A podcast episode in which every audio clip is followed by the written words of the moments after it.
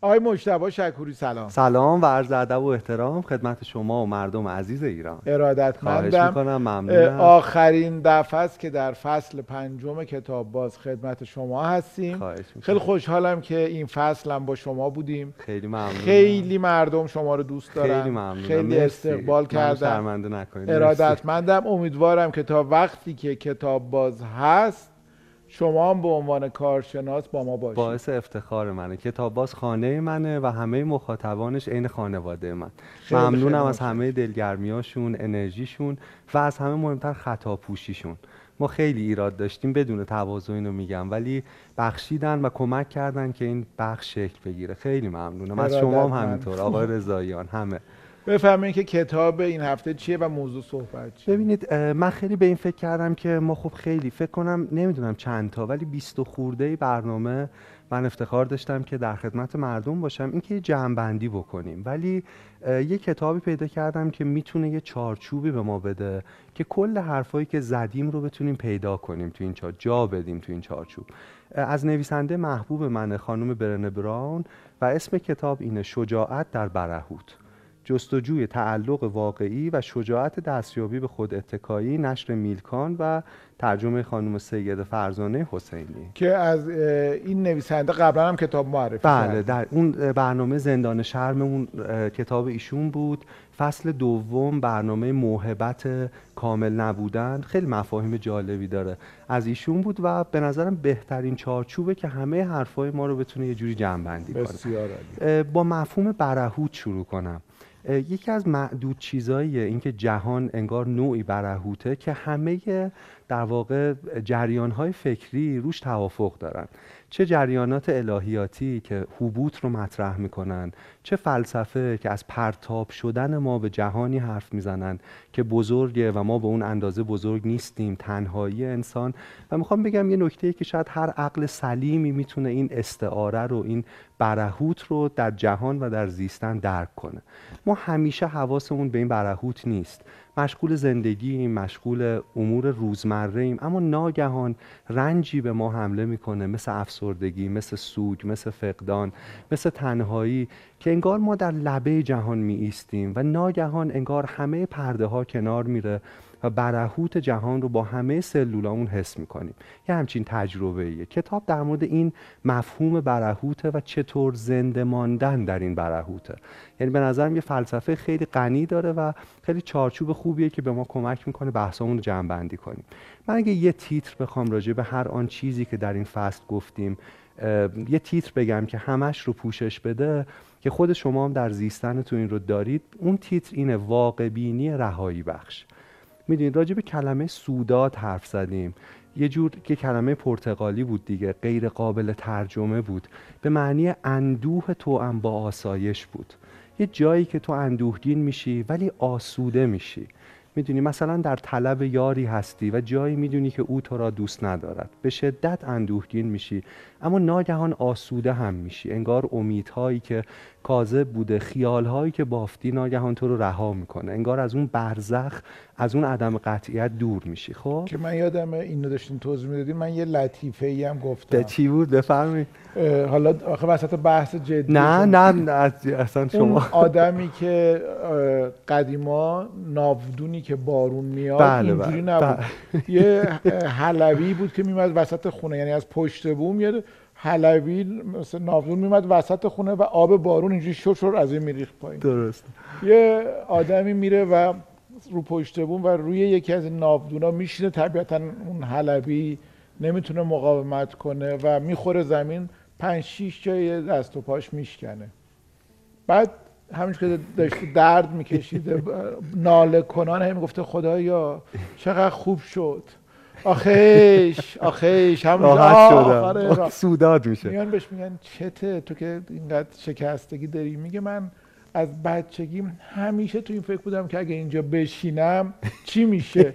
الان دیگه خیالم راحت می‌دونم. که چی میشه. دقیقا. درده ولی توأم با بله. اینکه آره به یه قطعیتی می‌رسیم. دقیقا. ببینید سروش جان چیزی که در برهوت می‌تونه ما رو نجات بده چیزهای مختلفیه. اولین نکته اینه که من فکر می‌کنم امید جایی اصلا تعریف میشه که ما تمام قد با ناامیدی مواجه بشیم. یعنی این خیلی با اون امید خوشبینانه کاذب در واقع مبتنی بر خیال بافی فرق می‌کنه. این امید از جنس عمله عمل عربی که معنی امیده از جنس عمل به معنی انجام دادن جایی که ما در برهوت جهان یهو ناامیدی رو ملاقات می‌کنیم. یه جور واقع بینی توشه و چیزی که می‌تونه در واقع شکلش بده یه با هم بودگیه. یک امر جمعیه که من دونه دونه اینا رو هر کدوم رو توضیح میدم. گابریل مارسل که یه جورای فیلسوف امیده یه جمله داره میگه امید نوعی سرودخانی دست جمعیه. حال در مورد اینم توضیح میدیم که این امر جمعی چطور در برهوت می‌تونه ما رو نجات بده می‌تونه قابل تحمل تر کنه. برن براون کتاب رو با جمله عجیبی شروع می‌کنه. جمله اول کتاب اینه که میگه نوشتن را که شروع می‌کنم حس می‌کنم تمام ترس های جهان مرا میبلند ببین یعنی مدل نگاه برن براون پذیرش آسیب پذیری انسانه. پذیرش ترس هاست و بعد ادامه میده که چطور اعتراف به این ترس که ترس از کاغذ سفیده کمک می‌کنه بهتر بنویسه. این همون کلید واژه‌ای که در برهوت ما بارها می‌خوایم تکرارش کنیم. در مورد تعلق حرف می‌زنه در مورد اینکه ما باید در برهوت اجازه بدیم آدم ها تا حد امکان خود واقعیشون و خود آسیب پذیرشون باشن. ما تو برنامه های مختلف راجع به این حرف زدیم. مثلا اولین برنامه که این فصل من اومدم راجع به افسردگی شروع کردم حرف زدن و تجربه خودم از افسردگی.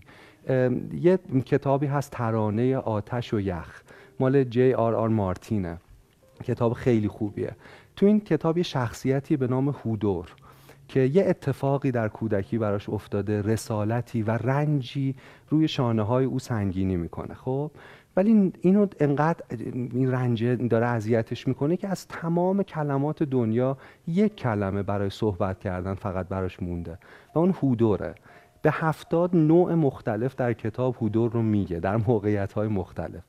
یه سکانس پایانی وجود داره که ما تازه بعد از این همه ماجرا اسم او رو می‌فهمیم و می‌فهمیم که هودور به معنی هولد دوره در و نگهدار و یه اتفاقی بوده در کودکی و یه رسالتی در آینده. هولد دور هولد دور یه جایی ما این داستان رو می‌فهمیم. انگار از افسون انگار از نفرین این در واقع داستان روایت نشده اون آدم رها میشه و یه کار خیلی خیلی ارزشمند می‌کنه. می‌خوام چی بگم؟ در آستانه سال نویم و می‌خوام به این برسم در مورد خودم این تجربه بود که انگار همه ما یه رنجی داریم که کلمات ما رو که زبان ما رو که شاکله حسی رفتاری ما رو داره محدود می‌کنه تحت تاثیر قرار میده. برای من مثلا اون رنج وقتی این فصل شروع شد رنج این بود که من خوبتر از چیزی که واقعا هستم به نظر می‌رسیدم. می‌دونی به خاطر تاثیر رسانه است. من قوی تر از اون به نظر می رسیدم انگار راه حل داشتم در حالی که نداشتم. در حالی که با افسردگی در جنگ بودم و برای خودم نمی‌تونستم حتی کاری کنم. اتفاق معجزه آسایی که برای خود من افتاد این بود که من هم داستانم گفتم مثل هودور هولد دور. من هم قصه داشتم که تو اون قصه من آدم قویه نبودم. نمی‌دونم آدم قویه این برهود کیه ولی می‌دونم کی نیست. نمی‌دونم آدم خوبه کیه ولی می‌دونم کی نیست. می‌دونی گفتن این و شروع ما تو این فصل خیلی به من کمک کرد و بعد یهو یه موجی شروع شد از آدم هایی که آدم قویه خانواده بودن. می‌دونی آدم هایی که در رنج بودن اما ماسک خوشبینی و خوشحالی می‌زدن و قصه ها از پس قصه ها اومد و خیلی لحظه درخشانی بود. اجازه میدین منم نظرمو بگم و ببینیم بله. باش موافق بله هستیم یا نه. قطعا همه ما می‌دونیم که در داستان زندگی بارها و بارها و بارها حس کردیم که آدم ضعیفه ایم درست. کی هست که این حس رو نکرده, نکرده باشه. بعید می‌دونم انسانی روی زمین باشه که این حس رو نکرده باشه که آدم ضعیف است. ولی این یه روی سکه است. فکر می‌کنم همه ما می‌دونیم که آدم قوی هم همین بغله. یعنی باز خودمونی. آفرین. چون اون یه جاهایی ضعف داریم یه جاهای قدرت یه مواقعی میترسیم یه مواقعی شجاعیم یه مواقعی نمی‌تونیم یه مواقعی می‌تونیم. فقط کافیه که بریم به اون سمت و سعی بکنیم و بدونیم که اون نمرده هست. دقیقا. در واقع دو روی سکه است ولی تاکید من رو اون سمت آسیب پذیرمون به خاطر اینکه جامعه ما دنیای مدرن خیلی طرفدار داستانهای موفقیته داستانهای شجاعته. ولی ما داستانهای ترس هم داریم. داستانهای آسیب پذیری و ضعف هم داریم. یعنی می‌خوام بگم این من یعنی هر دو روش قطعا واقعیته ولی ما به نیمی از این قضیه خیلی کم پرداختیم. و من فکر می‌کنم اتفاقا قدرت ما از اعتراف به ضعف هامون شروع میشه. از اینکه همه چیز رو نمی‌دونیم از اینکه گاهی درد می‌کشیم و چاره ای براش پیدا از اینکه در برهوت انگار گاهی گیر افتادیم می‌دونی این خیلی در واقع می‌تونه چیزها رو عوض کنه. این می‌تونه ما رو مهربانتر کنه. چارلز بوکوفسکی جمله ای داره من خیلی اینو دوست دارم. میگه که خب یه واقع بینی عجیبی داره بوکوفسکی دیگه. میگه ما همه خواهیم مرد همه ما. عجب سیرکی. همین به تنهایی باید کافی باشد تا همدیگر رو دوست داشته باشیم. می‌دونید تجربه اون وچه آسیب پذیرمون یه, یه کاری می‌کنه انگار یه کانالی می‌زنه بین ما و همه آدم های دیگر در برهوت. می‌دونیم ما تو برنامه خودشیفتگی در مورد این مفهوم صحبت کردیم که آدم های خودشیفته شاید خیلی قوی و خیلی مثلا متحور به نظر می‌رسن. اما گفتیم ریشه رفتارهای خودشیفتهشون ریشه افرادشون در دوست داشتن خودشون از شرمی بنیادینه که حل نشده. در واقع کودکی درون اونها شرمگین شده و چون نتونست این زخم رو داستان کنه بگه و التیام بده مثل هودور گیر افتاده در واقع توی فرایند زبانی توی شاکله حسی رفتاری که رفتارش چونینه می‌دونید حالا راجع به این باز بیشتر حرف می‌زنیم. می‌دونید اما برهود رو چطور میشه تحمل کرد؟ به نظرم یکی از مهمترین چیزها که واقع بینانه است هنره. من معتقدم اگر هنر نبود برهوت یا حقیقت اوریان جهان ما رو میکشت. و هنر جاییه که شما می‌تونید کلمه پیدا کنید. برای رنجی یا حسی یا داستانی که به سختی با کلمات توصیف میشه. هنر می‌تونه چیزهای مختلف باشه. مثلا بیل مونرو یه موزیسین خیلی بزرگه. او در کودکی خانهشون نزدیک یه در ریل قطار بوده. سربازهایی که از جنگ جهانی اول برمیگشتن گاهی فریادهایی می‌زدن جیغ مانند که انگار مال این جهان و این مکان نبوده. سربازی که از درون انگار مرده تجربه جنگ داره برگشته به خونه و چیزهای مهمی رو در جنگ جا گذاشته. بخش های مهمی از او کنده شده. بعدا بیل مونرو هر آن چیزی که می‌سازه و سبکی که در موسیقی داره خودش میگه یه جورایی اینه که این فریادها رو به موسیقی تبدیل کنم ببینید این, این باز برگردیم به اون جمله که اگر هنر نبود برهوت ما رو میکشت. می‌دونید این وجه زیبایی شناسانه جهان این برهوت با تمام رنجش زیبایی هایی داره و بخشیش توانایی گفتن از رنج هاست. من در مورد این حرف زدم در مورد صدای غذا خوردن یک حلزون وحشی. در مورد خانومی که بیمار بوده و بدنش اندک اندک داره فلج میشه و ناگهان با یک حلزون ملاقات می‌کنه و زیبایی او و بیاعتنایی او و می‌تونی و کمال بینقص او انگار تحت تاثیر قرارش میده. آقای سعد ما از بس همه چیز مرئیه همه چیز نامرئی شده برامون. می‌دونید ما انگار به زیبایی جوری عادت کردیم که دیگه نمیبینیمش. منتظر اتفاق خیلی خیلی عجیبیم. ما از بس وضوح داریم از بس همه چی آشکاره و لخته و همینطور جلومونه که انگار اون کدری اون استعاره اون خیال اون رابطه استعلایی با زیبایی رو از دست دادیم. یکی از چیزهایی که در برهوت می‌تونه ما رو نگه داره سر پا و قرص بتونیم ادامش بدیم دیدن زیبایی هایی که در این برهوت وجود داره. علا رقم همه رنجی که وجود داره. به سهراب سپهری خیلی میتاختن در تاریخ روشنفکری ما که او فردی بسیار خوشخیال بوده. آقای دکتر کاکاون تو تحلیل شعر سهراب به این نتیجه می‌رسه که نه اینطور نیست. اگر شما هشت کتاب رو بخونید اولین شعرها رو باور نمی‌کنید سهراب سپهری گفته باشه. اوج یأسه و من فکر می‌کنم این جهش زیبایی شناسی سهراب اینکه می‌تونه در یک علف می‌تونه در یک چیز کوچک در جهان زیبایی رو تشخیص بده و به وجد بیاد نه حاصل خوشبینی نه حاصل خوشخیالی حاصل دست و پنجه کردن او با رنجه. می‌دونید؟ و این همون مسیر زیبایی شناسانه است که راجبش حرف می‌زنیم. آقای سعد ما ارتباط رو در برهوت از دست دادیم در دنیای مدرن. خیلی تنهاییم خیلی بیش متصلیم و به طرز متناقضی تنها. به هم خیلی وصلیم ولی همون نمیشنویم ولی همون نمی‌بینیم همون دید می‌زنیم. می‌دونید؟ همون دید میزه و این فرق می‌کنه با دیدن. اگه گرسنگی هشدار اینه که قند خون ما پایین اومده اگر تشنگی هشداریه که به ما میگه آب بدنمون کم شده افسردگی هشدار اینه که ما در ارتباط نیستیم تعلق نداریم که تنهاییم. و این تنهایی همیشه بخشی از زندگی اما در جهان مدرن دیگه خیلی وحشیانه. داره به ما حمله می‌کنه. ما اینجا در مورد فلسفه تنهایی حرف زدیم. در مورد این حرف زدیم که ارسطو میگه سه گونه دوستی داریم. مبتنی بر سود مبتنی بر لذت و مبتنی بر فضیلت. و گفتیم تعداد اگر یک دوست داشته باشیم یک رفیق که مبتنی بر فضیلت هم رو بشناسیم و تجربه کنیم چطور سود و لذت هم میاد و حجم تنهایی اندوهبار ما در برهوت کمی کاسته میشه. ما تنهاییم چون شرایط جوریه. که برای بقا می جنگیم و هر روز از خودمون می‌پرسیم از چه کسی باید بترسیم؟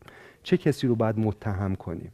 ما تنهاییم چون راجب سرشت بشر بهمون دروغ گفتند و این حجم زیاد از ادبیات که چه دروغی گفتن؟ دروغ گفتن که منفیم می‌دونی ماجرا اینه که اگر تاریخ فلسفه رو مثلا از هابس شروع کنیم خوندن او معتقد در جایی در وضع طبیعی انسان گرگ انسان بود.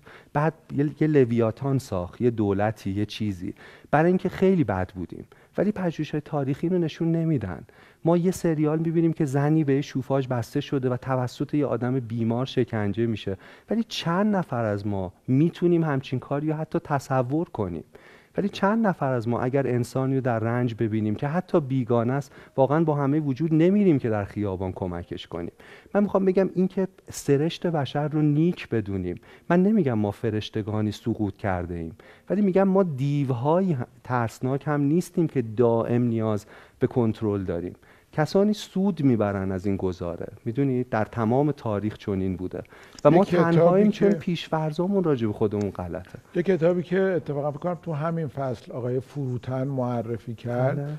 درباره این بود که برخلاف تصور عمومی جهان بدتر نشده. نه درسته. جهان بهتر شده. بله.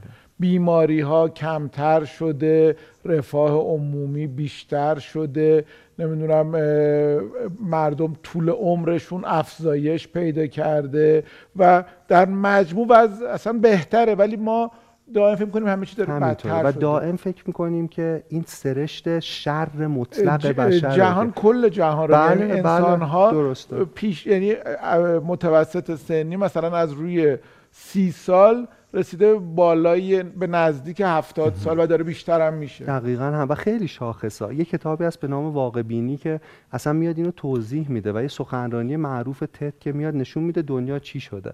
ولی می‌خوام بگم اینکه ما پیشورزمون راجع به سرشت انسان چی باشه؟ من نمیگم ما فرشته ایم. نه. انسانیم. پر از شک پر از آسیب پذیری پر از ضعف گاهی پر از خودخواهی ولی در مجموع موجودی دیگرخواه تمام تمدن بشر اگر رشد کرده به خاطر اینه که ما می‌تونیم ارتباط بسازیم جهانهای معنایی مشترک بسازیم حولش متحد شیم.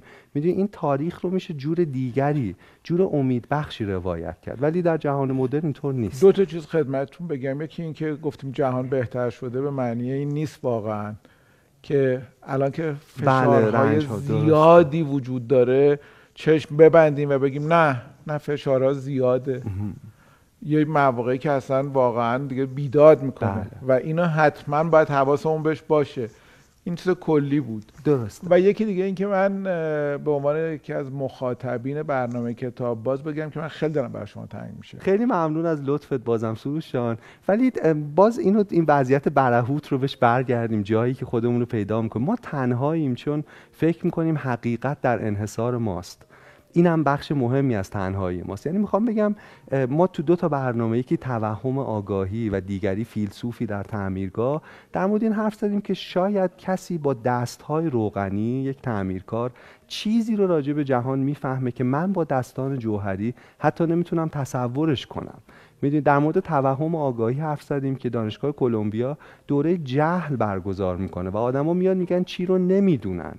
در مورد این حرف زدیم که چطور این که من فکر کنم همه حقیقت نزد منه موجب میشه که تعلقی بین من و شما شکل نگیره و چطور باب گفتگو و چراغهای رابطه رو خاموش می‌کنه. می‌دونید ما تنهاییم به این دلیل به خاطر یقینهایی که به چیزهایی داریم که شاید اونقدر یقینی و قطعی نیستند.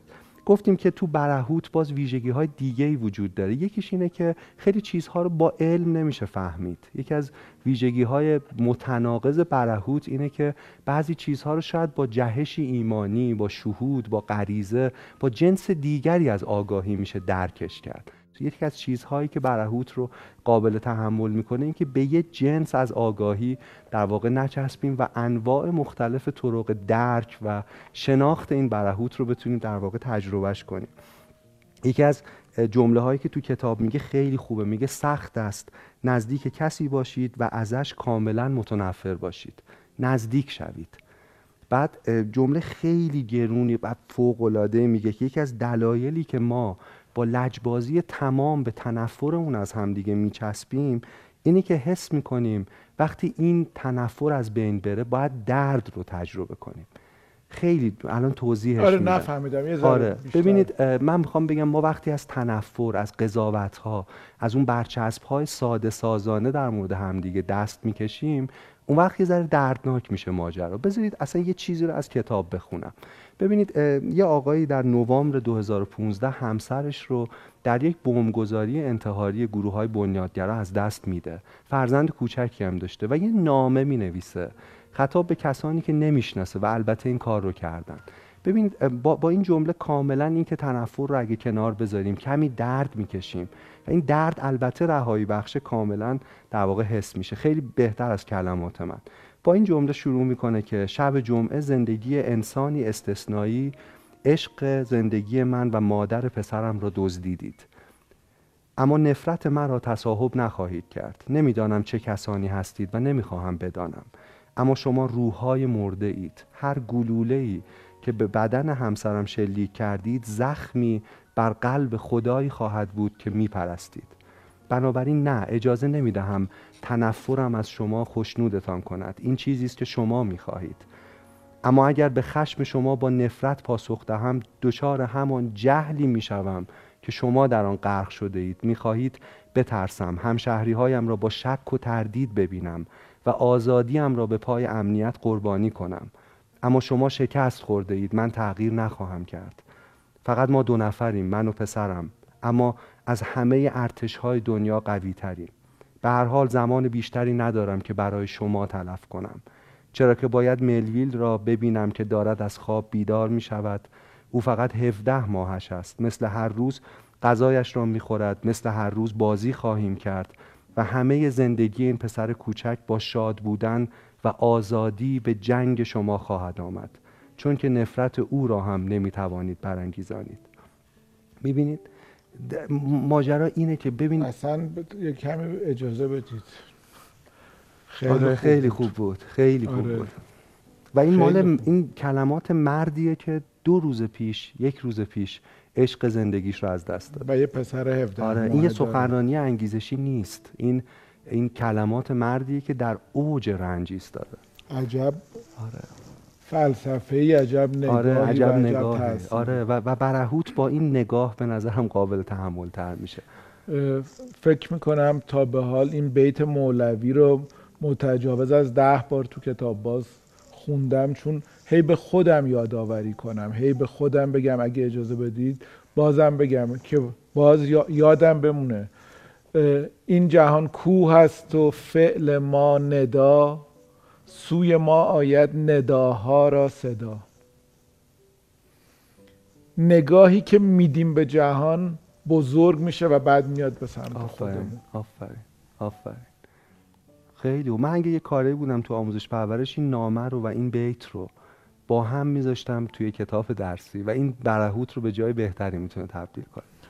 خیلی ممنونم. خیلی ممنون. یه استراحت کوتاه آره که من برم دمنوش میدون هر چی چای. دارید چای چای خوبه چای. چایی. من مرسی ممنون. متشکرم. خیلی نامه خوب. خیلی ممنون از شما. خیلی. آره منم خودم خیلی. دفعه اول که خیلی باش گریه کردم و از همینجا اصلا شروع کنیم. مرسی بابت چایی هم که زحمت کشیدین. می‌دونید یه چیزی که تو این نامه خیلی درخشانه این که جلوی یه چیزی رو می‌گیره و اون انسانیت زداییه. ما وقتی نگاه می‌کنیم که در واقع کجاها خیلی خشونت تو تاریخ بشر رخ داده می‌بینیم جاهایی که کسانی در واقع به خاطر نژاد، رنگ، سن، طبقه، فرهنگ چیزهای مختلف یه عده رو از دایره انسانها گذاشتن کنار. مثلا نازی ها به مخالفینشون می‌گفتن موش و تو کتاب های درسیشون راجع به جونده های بیماریزا صحبت می‌کردن که مخالفانشون بودن. یا وقتی در واقع توی رواندا اون کشدار عجیب رخ داد هوتوها به توتسی ها قومی که سلاخیشون کردن می‌گفتن سوسک. می‌دونید؟ یعنی انگار از دایره انسان ها اصلا بیرونن. بردهدارا به برده ها می‌گفتن جانور یا حیوان یا خیلی الفاظ دیگه.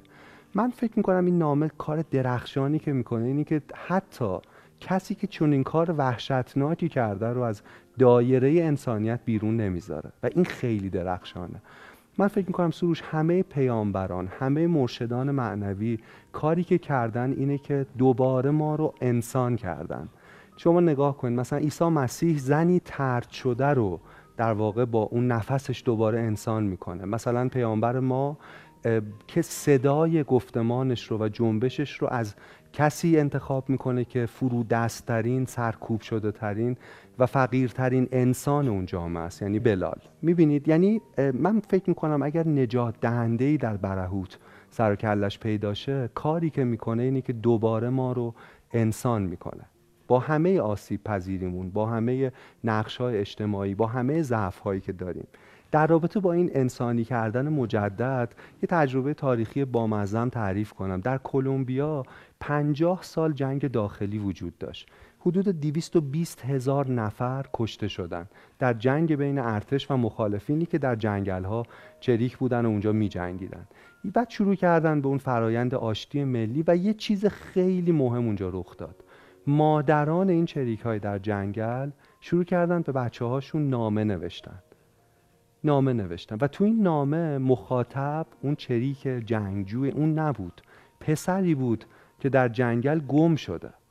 می‌دونید دوباره انسان شد اون آدم. دوباره از خشونت و همه مرزبندی ها و خوب و بد مطلق فاصله گرفت. این نامه ها که خیلی چیز درخشانی در تاریخ امکان گفتگو امکان مصالحه ملی رو در واقع فراهم کرد. چیزی که در برهوت می‌تونه به ما کمک کنه احترام ما به تکسر و به تنوعه حالا یه مثال ساده بزنم. مثلا ادوارد دوبونو معلم تفکره. آدم مهمیه. کتابی داره شش کلاه تفکر. در مورد این حرف می‌زنه که سلیقه عاطفی و تفکر آدم ها با هم فرق می‌کنه. انگار شش جور مختلف و میگه همش خوبه و میگه همش لازمه. مثلا میگه بعضی کلاه سفیدن. کلاه سفیده اونن که منطقی می‌بینن یه ماجرایی رو. میگه بعضی کلاه مشکی هن بدبین ها هستن. بعضی کلاه قرمزن احساساتی می‌بینن. وجوه عاطفی ماجرا براشون مهمه. بعضی کلاه زردهان که خوشبینهان بعضی کلاه آبیان که سازمان یافتن دنبال نظمن و بعضی کلاه سبزهان که خلاقن دوست دارن بیرون چارچوب فکر کنن. خوش به حال جامعه ای خوش به حال شرکتی خوش به حال خانواده ای که همه آدما با این کلاهای مختلف تفکر می‌تونن تو اون موضوع تو تصمیم گیری مشارکت داشته باشن. حالا این یه مثال ساده از انواع در واقع سلیقه های عاطفی ماست که دوبونو میگه اصلا حتی یه آدم می‌تونه این شیش کلاه رو هی بذاره رو سرش. اگه می‌خواد یه تصمیم بگیره یه بار منطقی ببینه یه بار خوشبینانه ببینه یه بار بدبینانه ببینه چالش ها رو یه بار خیلی ببینه پروسه ها فرایندها چیه؟ یه بار خلاقانه فکر کنه یه بار احساساتی و چیزای مهم میگه همه اینها کمک می‌کنه که تصمیم بهتری بگیریم. پس تو برهوت چیز مهم احترام به تفاوت هاست. احترام به تفاوت هاست. نه حل تعارض بلکه تغییر شکل تعارض. می‌دونید اصلا حل تعارض اگه به منزله این باشه که کسی که جور دیگه ای با کلاه دیگه ای موضوع رو می‌بینه رو من خاموش کنم و نذارم بگه اصلا چارچوب خوبی نیست. می‌دونی این مهمه که من شکلی از تعارض رو بسازم که او بتونه بگه من بتونم بگم. توی فضای امن ما بتونیم چاره ای برای زیستن در این برهوت با همدیگه در واقع پیدا کنیم. فلسفه با گفتن شروع نشده با شنیدن آغاز شده. در واقع سقرات میشنید بیشتر از اینکه بگه. و این خیلی مهمه که این چیز مهمی در برهوته. می‌دونید ما گاهی وقتا توی برهوت انقدر زخم برمیداریم که زخمامون پینه برمیداره و مثل یه زره میشه. و این باعث میشه که هیچ چیز در ما اثر نکنه. باعث میشه درست نشنویم. و این اتفاقا باعث میشه هیچی هم بیرون نریزه. نه عشق نه صمیمیت نه احساسات و نه داستان هامون چیزی که برهوت رو قابل تحمل می‌کنه اینه که ما اجازه بدیم زخم هامون بتابه و گفتیم که از این شکاف ها از این شیارها از این زخم ها نور میتابه. یعنی این اینم در اون ارتباط خیلی مهمه. ما با مونولوگ های تراژیکمون تنهاییم. ما با مونولوگ های خودشیفتوارمون تنهاییم. ما با وکیل مدافع درونمون که همش میگه حق با تو تنهاییم و این برهوت رو برهوت تر می‌کنه. می‌دونید جایی که ما بتونیم بدونیم که همون فیل و فیل سوار که دیگری ناخداگاهی داره که اون رفتار رو اون می‌سازه. من هم همینم. و بعد با شناخت این بتونیم همدیگر درک کنیم و گفتگو کنیم برهوت به جای بهتری تبدیل میشه. ما خیلی نیاز به حق به جانب بودن داریم و این خیلی خطرناکه. و این نیاز روانشناسا میگن وقتی بیشتر میشه برن براون میگه وقتی بیشتر میشه که ما تحت حمله باشیم. احساس امن نکنیم برای متفاوت بودن. اون وقتی که به تعصباتمون میچسبیم اون وقتی که نمیشنویم اون وقتی که ارتباطی بین ما شکل نمی‌گیره. و بعد ما به زبان سروشان جدیدی نیاز داریم برای شنیدن همدیگه و برای گفتن همدیگه برن براون از این حرف می‌زنه که همکار روانشناسی داشته که ازش می‌پرسید مثلا برنامه امروز چیه؟ طرف می‌گفته ساعت سه یه اختلال استراب دارم. ساعت چهار یه اختلال افسردگی. ساعت پنجم یه بچه با اختلال مثلا کم توجهی میاد مطب. این چطور می‌تونه به اینا با این کلمات کمک کنه؟ اصلا یکی از توهین های متداول که برای تحقیر و توهین و خیلی جا استفاده میشه اینه که به جای هویت و اسم آره. شماره استفاده می‌شد دیگه. مثلا در زندان ها زندانی شماره 724 آفرین. این تو اصلا یه عددی فقط. دقیقا. استنلی میلگرام تو اون آزمایش معروف زندانش در واقع اسم زندانیا رو گرفت. و این خیلی مهم بود تو اینکه زندانبانا که آدمای عادی بودن شروع کنن خشونت ورزیدن. چون زندانی شماره 43 که قصه نداره. در تایید حرف شما یاد یه کتابی افتادم. بفرمایید. یه رومانی هست به اسم نقطه ضعف. مال آنتونیو ساماراکیس نویسنده یونانی. خیلی داستان جذابی داره. داستان یک آدمه که داره فعالیت های سیاسی می‌کنه که اون موقع برای اون جامعه یونان مخربه. و یکی رو معمور می‌کنن که نقش دوست این رو بازی کنه. ولی در واقع جاسوسی کنه آره و اطلاعاتی رو به دست بیاره که بتونه اینا رو گزارش بکنه و این به کنه فعالیتاش پی ببرن و دستگیرش بکنن. معموریت داره خیلی خوب پیش میره. نزدیک میشه می‌تونه اعتماد اونو جلب بکنه. با هم زندگی می‌کنن با هم مهمونی میرن با هم شهر بازی میرن این ور میرن اون ور میرن. حالا میگم کتاب سالها پیش خونده شده ولی وارد یک قصه ای با هم میشن اینا. و نقطه ضعف اینه که این دیگه اینو نمی‌تونه لو بده. چون الان با هم اشتراکاتی دارن که دیگه این یه آدم جدا نیست. الان اینا بر به هم تنیده شدن. چون قصه همو می‌دونن آره. می‌دونید؟ آره. اگر جهان جایی بود بله. که ما قصه همدیگر رو می‌تونستیم بدونیم خیلی چیزا به نظرم درش حل می‌شد. این که وسوروشان بشنویم و سهم خودمون رو از درد دیگری برداریم. خیلی مهمه. یعنی می‌خوام بگم تو این برهوت چیزی که ما رو می‌تونه مهربان کنه اینه که همه ما در برهوتیم. و می‌دونید یه سهمی از درد هم از رنج هم نزدیکانمون خانوادهمون جامعهمون دیگری که شاید از ما دوره ما می‌تونیم برداریم و اینطور برهوت به جای قابل تحمل تری تبدیل شه. من تو افسردگیم توی تابستون یه شهودی یه لحظه به هم دست داد. یه جمله است میگه قلب شکسته ما را به هر قلبی که از آغاز دنیا درد رو شناخته, شناخته وصل می‌کنه. یعنی وقتی ما قلبی در واقع شکسته رو تجربه می‌کنیم انگار وصل میشیم به همه قلب های شکسته به چون همه می‌فهمیم چون می‌فهمیم که ماجرا چیه. من توی لحظه ای بعد از خوندن این جمله شروع کردم با همه اجدادم در واقع گریه کردن. یه لحظه می‌دونید شهودی بود ولی خیلی به من کمک کرد. خیلی تجربه عجیبی بود. این اینکه درد مشترک چطور می‌تونه نقطه اتصالی برای ما باشه. وقتی راجع به شجاعت آسیب پذیری حرف می‌زنیم اینکه برهوت اینطور افسونش می‌تونه باطل شه اینکه اهریمنان برهوت در واقع در سکوته که رشد می‌کنن و بر ما چیره میشن ماجرا همینه. من فکر می‌کنم صدای آدم ها می‌تونه جادوی برهوت رو جادوی سیاه برهوت رو باطل کنه. صدای خنده هاشون صدای گریه هاشون صدای گفتن داستان هاشون می‌دونید؟ این خیلی مهمه و جای جامعه مهمه که ببینه چقدر صداهای مختلف درش شناخته میشه چقدر صداها به رسمیت شناخته میشه. اینجا باز ارجاع میدم به نوشته های مردم. شگفتانگیزترین نکته سروش عزیزم در به نظر من تجربه معلمی من آن چیزی بود که من در نوشته های مردم پیدا کردم. انگار ما یه زبان مشترک پیدا کردیم که از کسی که از دستش دادیم مثل رولانبارد حرف بزنیم. می‌دونی که از شرممون حرف بزنیم که از قصه های روایت نشدهمون از افسردگیمون از آبی دوردستمون از چیزهای مختلف از وکیل مدافع درونمون از ضعف هامون از بی انصافی هامون و این درخشان بود. و حتما محمد رضا رضاییان عزیز باز قبل برنامه گفت که اینو بگو که حتما این کتاب خواهد شد. و به نظر من بسیار کتاب ارزشمندی میشه. می‌دونید اگه این بخش یک کار تونسته کرده باشه اون به نظر من حرفایی نیست که گفتیم. اتفاقیه که افتاده و چیزهاییه که مردم شروع کردن با سخاوت برای ما گفتن. می‌دونید گفتن مثل دم و بازدم میمونه. ما اگر فقط دم باشیم و می‌دونی بازدمی نداشته باشیم اگر آه نکشیم اگر نگیم خفه میشیم. و برای تنفس ذهن ما و روان ما هم دم لازمه یعنی تأثیر پذیرفتن از جه. هم بازدم هم کسایی گفتنش. که میگن ما برونگرا هستیم.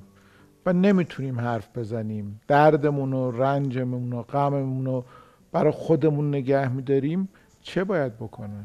به نظرم باید با این شروع کنن برای خود من همین بود. من به بحران هویت رسیده بودم که من اگه آدم قویه نیستم پس کیم؟ و نمی‌تونستم به کسی هم بگم. من شروع کردم به گفتن با خودم. حتی نوشتن برام خیلی سخت بود ابتداش. نمی‌تونستم حوصله‌اش رو نداشتم. ولی شروع کردم ضبط کردن یه سری وایس.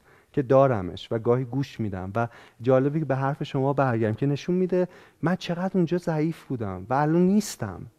این خیلی جالبه.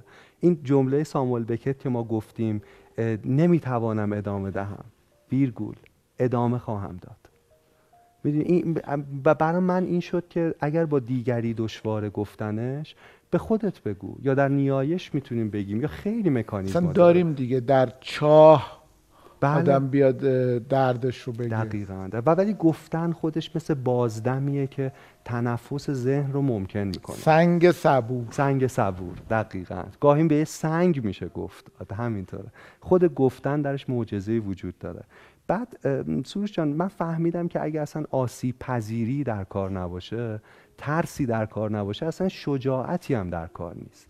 اگر راجع به شجاعت در برهوت حرف می‌زنیم نقطه آغاز این شجاعت جایی که ما بتونیم این شجاعت رو داشته باشیم که انسانیم که آسیب پذیریم که گاهی ضعیفیم که زورمون به سری چیزا نمی‌رسه به سری چیزا می‌رسه. ولی پذیرش این. اجازه می‌دید از یک کتابی دوباره از حافظه میگم. چیزایی که من تعریف می‌کنم چون مال گذشته است ممکنه یه ذره تو تعریف کردن روایت خودم باشه ولی تو شما کتاب واقعا یه کتابخونه متحرکی خیلی خیلی خوب. خیلی خیلی, خیلی, خیلی توی کتاب همه میمیرند سیمون دووار بله. داستان یک آدمیه که با, با اتفاقی الان دیگه نمیمیره خب این همه ما آرزوی بیمرگی رو داریم دیگه. بله. کتاب داره نشون میده که اتفاقا بیمرگی چه مشکلاتی می‌تونه داشته باشه. شخصیت اول کتاب که بیمرگه یک پسری داره. پسر در اوج جوانی رشید قوی جنگنده. الان مثلا داستان داره توی این, این مقطع داستان داره تو مثلا 400 سال پیش میگذره. پدر و پسر ظاهر عین همن چون پدر بیمرگ پسرم به همون سن پدر رسیده. پسر یک نامزدی داره که خیلی دوستش داره خیلی خیلی. و در جنگ این پسر کشته میشه. حالا بعد از مرگ پدر میره به اون دختر میگه که من هم تو رو دوست داشتم و عین پسرمم عین پسرم هستم. اگر اون شجاع بود منم شجاعم. اگر اون سخاوت داشت من از اون سخاوتمندترم. اگه اون برای تو وقت میذاش من بیشتر از اون برای تو وقت می‌ذارم. می‌تونم الان حالا من به تو اظهار محبت بکنم. دختر که اگه اشتباه نکنم اگر اشتباه نکنم اسمش آتریجه است اون کاراکتر. آتریجه میگه که اصلا من با تو حرف نمی‌تونم بزنم. شجاعت اون در مقابل مرگ بود که معنا داشت. تویی که نمیمیری شجاعتی نداری. اون اگه یک مالی رو داشت میبخشید از دست می‌داد و ممکن بود در ادامه زندگیش که کوتاه بدون اون اندوخته باشه تو از دست بدی دوباره به دست میاری. اون اگر برای من وقت میذاش یک محدوده وقتی محدود داشت و از اون صرف نظر می‌کرد برای من وقت تو از خزانه بی نهایت وقت خزانه بی نهایت نه تو شجاعت معنی داره نه تو بخشش نه سخاوت نه. تو اصلا چیز تو اصلا نیستی برای من. تو هیچ کدوم از صفاتت وقتی که یک تهدیدی نیست وقتی یک ضعفی کنارش نیست معنا داره. اصلا شجاعتی معنا پیدا نمی‌کنه. آفرین. چقدر جالب بود. چقدر جالب. من نخوندم این رمانو و حتما می‌خونم. آره همه میمیرن. کتاب با یک جمله عجیبی هم شروع میشه. حالا که گفتین خیلی جمله عجیبیه که قبل از اینکه رمان شروع بشه این جمله نوشته شده. نوشته همه میمیرن. اما قبل از مردن زندگی کردن. خیلی خیلی جمله آره. عجیبی آره. خیلی جمله عجیبی در عین یس اوج امید درش بله. هست. دقیقا. و برن برام شبیه این جمله رو باز تو کتاب داره. میگه همه ما در برهوتیم اما در برهوتیم. یعنی هستیم. خودش موفقیت مهمیه. اما در برهوت هستیم. هستیم. می‌دونیم می‌تونستیم نباشیم. می‌تونستیم حتی درکی از برهوت نداشته باشیم. نگاه جالبیه. بعد بعد از این باز ارجاع میده که اصلا من برهوت رو انتخاب کردم. حالا که جهان اینطوریه و بعد چیزهایی رو میگه که تو همین آسیب پذیری تو همین رنج تو همین مدت محدود و فانی بودن اصلا معنی پیدا می‌کنه. مثلا میگه که جایی که وقتی ما برهوت رو میپذیریم جایی که می‌تونی واقعی تر باشی و آدم ها می‌تونن با تو واقعی تر باشن. جایی که بدون نقاب های در واقع زیادی که جامعه اون چیزا رو ما می‌زنه می‌تونیم همدیگر رو ببینیم.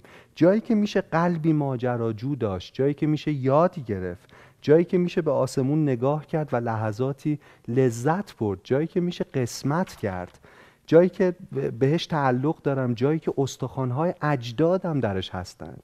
جایی که اشکهای مادرم بر خاکش ریخته و مادر بزرگم و مادر مادر بزرگم. میگه ذره های وجود ما از این برهود ما چی داریم غیر از این سروش؟ می‌دونی وقتی کسی میگه زندگی خیلی دشواره خیلی سخته من به ذهنم میاد که در مقایسه با چی؟ می‌دونی در مقایسه با چی دشوار؟ ناجوان مردانه است غیر منصفانه است. آره در مقایسه با خیالهای ذهنی ما شاید. ولی اون ورش چیه؟ می‌دونی همه سرمایه ما همین برهوته و این خیلی مهمه. خیلی به نظرم جمله مهمیه.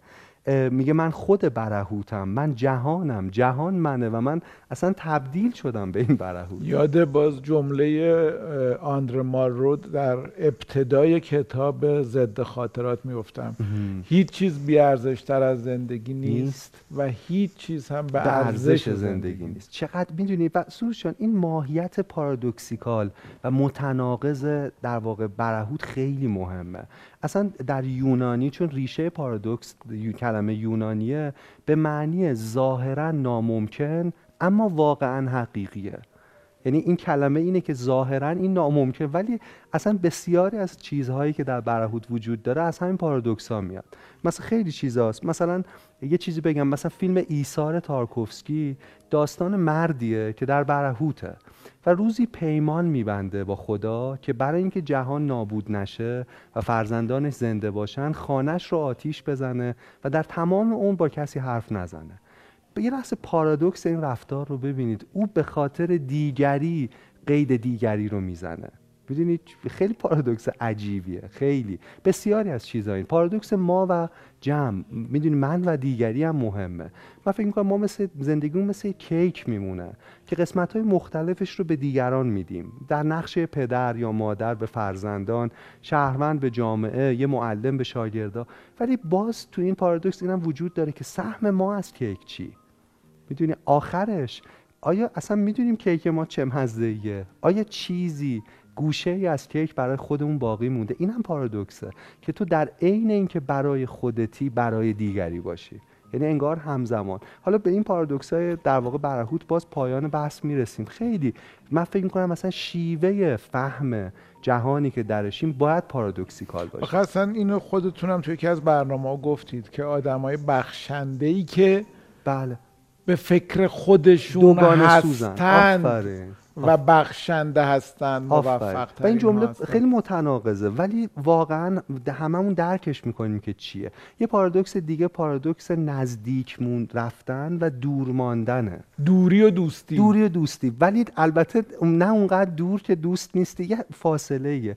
یه خانومی هست خانم دکتر الیزابت کوبلر راس متخصص در واقع مرگ و سوگه.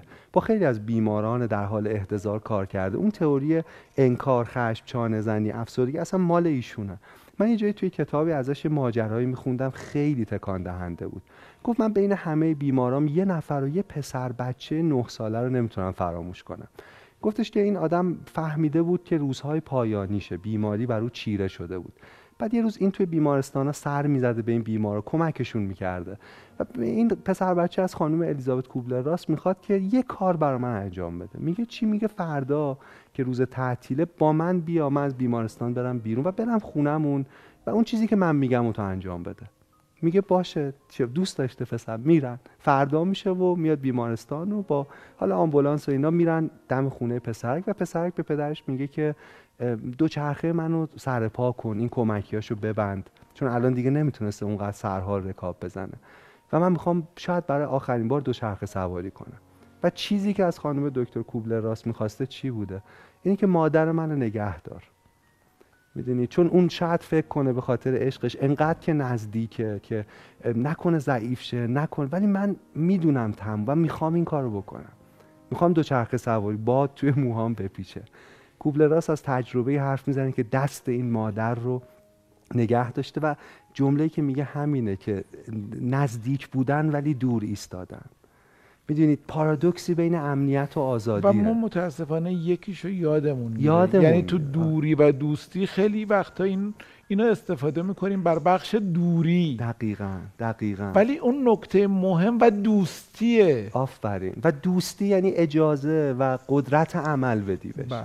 می‌دونی؟ و, و اگر اون این مادر با نزدیک میموند اصلا این تجربه پایانی اون پسر بچه فوت می‌کنه. براش اصلا رخ نمی‌داد. خیلی پار... و خیلی پارادوکسیکال بر باز پارادوکس های دیگهش. ما ضعف هامون توی کتاب باز گفتیم.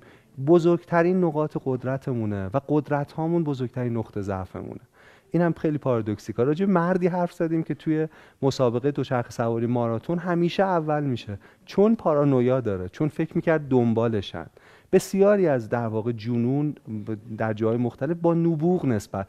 و البته اون چیزی که قدرت منه می‌تونه بزرگترین ضعفم باشه. اینا همزمان کنار هم دیگه است. یاد یه جمله افتادم از تاو این نمیگم ولی مفهوم این بود که موفقیت یا شکست کدام خطرناکتر است؟ آفرین. آفرین.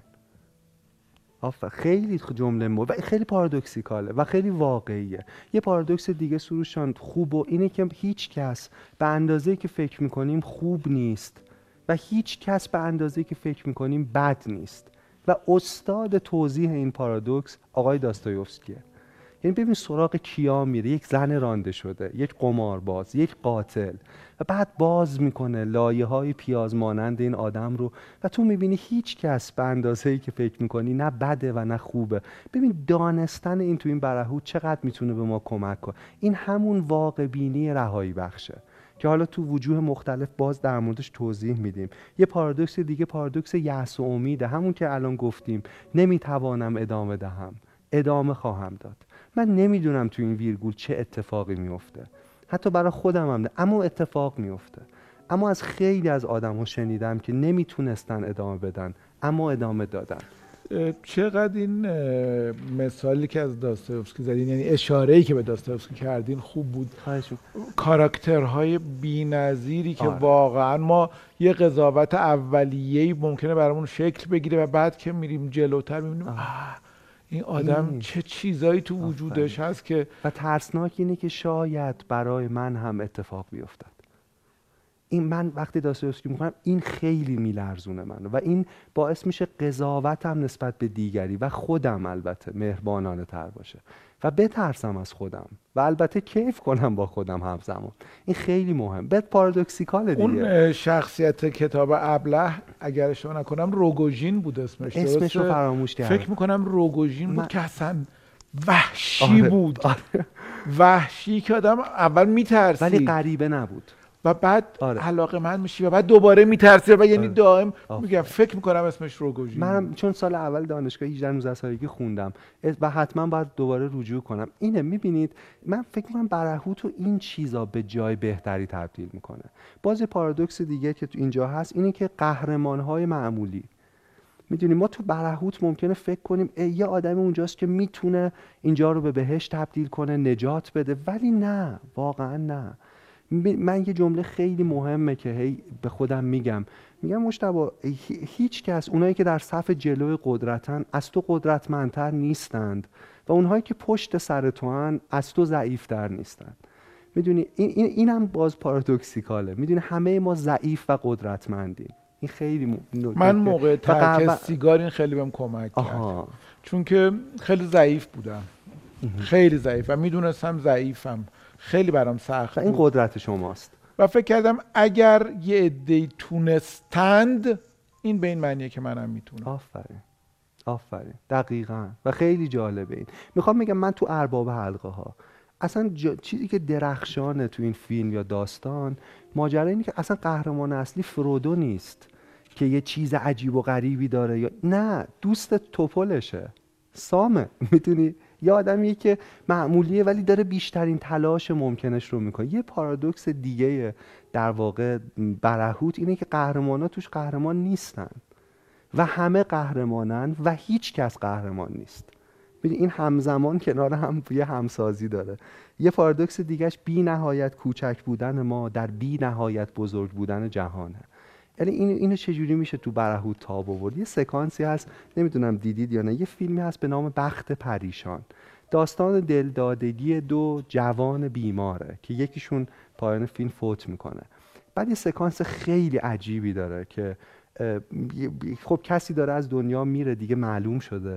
و اون نفر میگه من سخنرانی پایان زندگی تو رو که شاید بعد از فوتت می‌خوام انجام بدم می‌خوام الان جلوی روت انجام بدم. و جالبه که راجب ریاضی حرف می‌زنه. میگه بین صفر و یک بی نهایت بی نهایت بی نهایت عدد وجود داره. بین صفر و یک. خیلی همه اعداد اونجا. محدوده کوچکه. می‌بینید خیلی فاصله کوچکی زیستن اما خیلی هم بزرگه.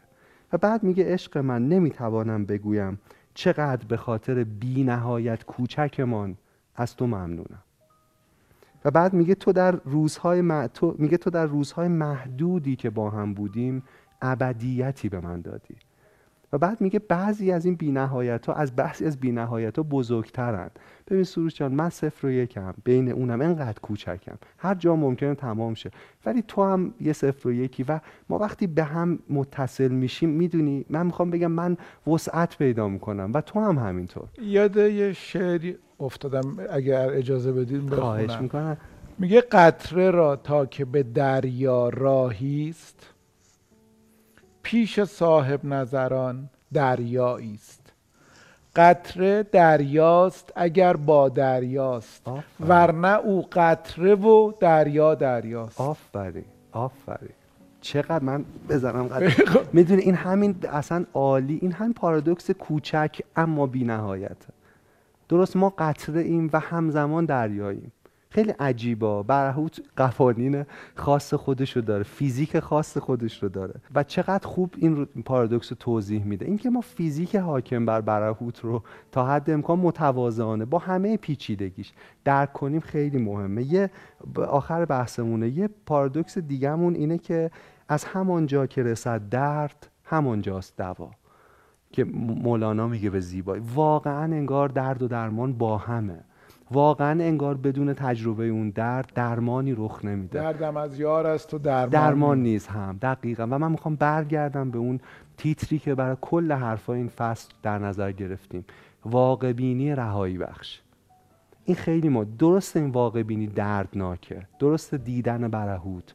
درست لمس تنهایی دیگران.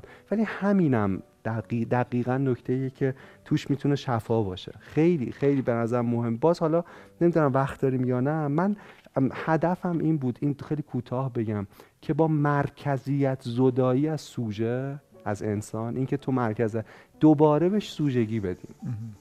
یعنی می‌دونی با اینکه احساس نکنیم که همه چیز نزد منه یا من مهمترین آدمم یا جهان برای من میچرخه با این تواضع و فروتنی تازه بتونیم اون چیزایی که می‌تونیم تغییر بدیم رو تغییر بدیم. یه نکته دیگه هم می‌خواستم بگم بگم پایانش. بله ببینید بله. تو خیلی از جامعه شناسای مهم قرن بیستم مثل گیدنز مثل پیر بوردیو یه مفهومی دارن یه علا کلنگی رو تعریف می‌کنن که یه ورش ساختاره یه ورش جامعه است.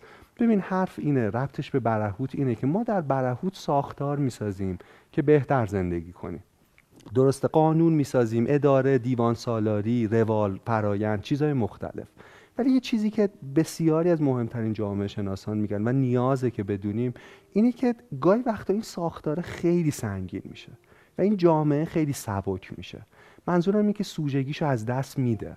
می‌دونید خیلی چیزام باعث این میشه. مثلا چه می‌دونم مشکل اقتصادی.